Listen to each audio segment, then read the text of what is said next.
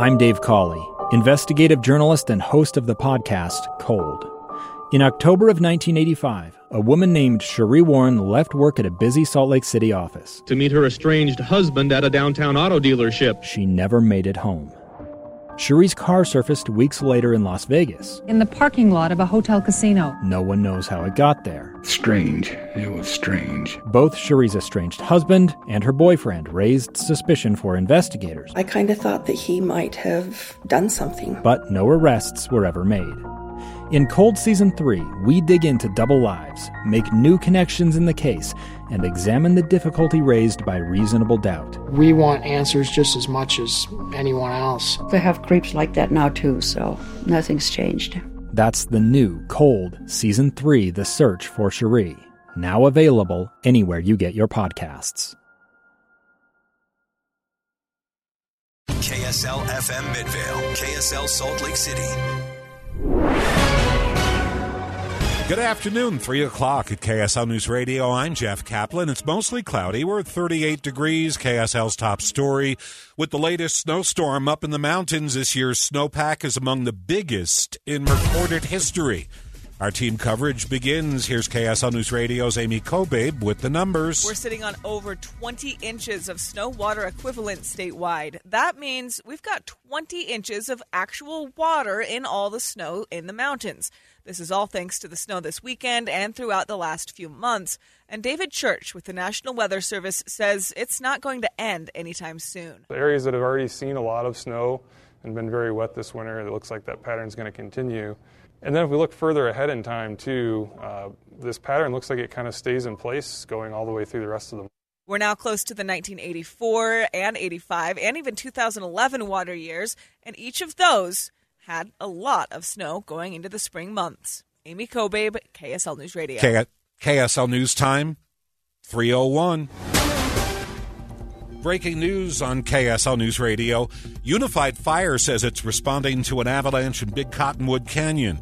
We're hearing this might have been in the Spruces campground area.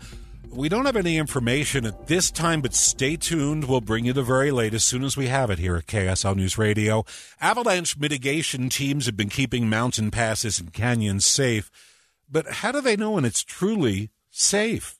Our team coverage continues. If you're heading up the canyons on Sunday, you may have noticed the delays as avalanche crews had to attend to 13 separate controlled slides as part of their mitigation process. After a lot of snow, like we've seen throughout this winter, it can be hard for avalanche crews to know when they've done enough to ensure safety. According to UDOT, crews are forced to create avalanches until they deem enough has fallen. Then the snowplows clear it from the road and the canyons reopen. Hugo Ricard Bell, KSL News Radio. So you're driving along and all of a sudden your neck, neck snaps back back, the steering wheel is jolted out of your hands, and everything on your car that rattles does. Utah is dealing with a near record rash of potholes.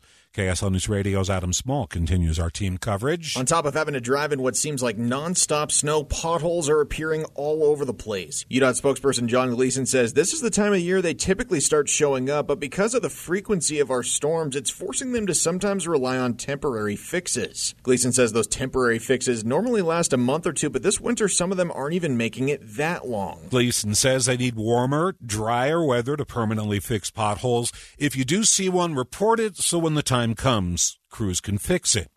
Another train derailed in Ohio. Maria Chaleos is live at the KSL National News Desk. Now, federal officials are investigating following a second derailment of a Norfolk Southern train in Ohio. White House Press Secretary Karine Jean Pierre confirms an investigation is now underway, along with the ongoing East Palestine investigation. We're going to see exactly what occurred, but in the meantime, we have to hold them accountable to make sure the community is made whole again. Now the company is out with new plans to prevent further derailments. The U.S. is considering vaccinating chickens in the wake of the biggest bird flu outbreak in history. Tens of millions of chickens have died, not only driving up the cost of eggs, but also raising concerns that there could be a human pandemic. Bird flu infections in humans are rare and typically involve people exposed to chickens. Despite that, the Ag Department has begun testing possible vaccines and is talking about a large scale bird flu vaccination program for poultry. President Biden today in Washington speaking to the 2023 Firefighters Legislative Conference. The president recalling times he and his family have been helped by firefighters, calling them heroes. God made man Then he made a few firefighters because you're all nuts. you're the only ones that run into flames. Everybody runs away from them. The president says when the call comes in, firefighters run toward the flames no matter what. Live from the KSL National News Desk, I'm Maria Shilaos, KSL News Radio. A Heber City man has been sent to prison for firing a gun through a wall and killing a seven year old girl. This happened in 2021. Christopher Robert O'Connell pleaded guilty to firing the weapon in his apartment while drinking heavily. Seven year old Zayda Yelis Rodriguez was killed by the bullet while sleeping in her bedroom next door. The 36 year old O'Connell will serve 1 to 15 years for manslaughter.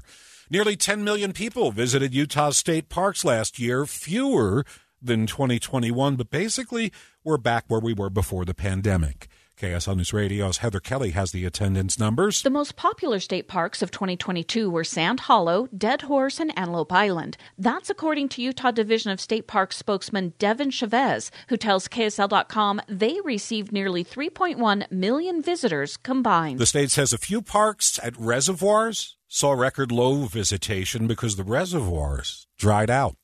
Looks like jazz owner Ryan Smith's going to have quite a payday. His old company, Qualtrics, has received a $12 billion offer to go private. Silver Lake Management is offering $18.15 a share for the Provo based company. It closed today at $17.26. Ryan Smith became a billionaire when he first sold the company, but he is still the largest shareholder. KSL News Time 306 first look traffic. You hear the traffic center there, right? That's Ricky Me. Meese. hey there, Jeff. We are looking at a delay free drive on the Valley Freeways. That's the good news. Big and Little Cottonwood Canyons, restrictions still in place there.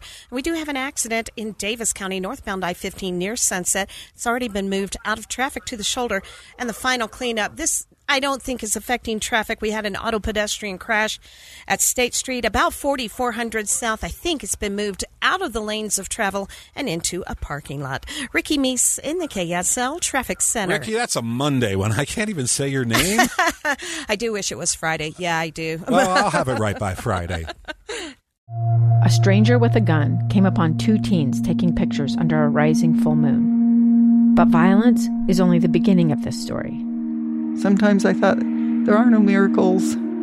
Yeah, there are, and this is a big one. I'm Amy Donaldson, and I've spent my career talking about how lives are undone by violence.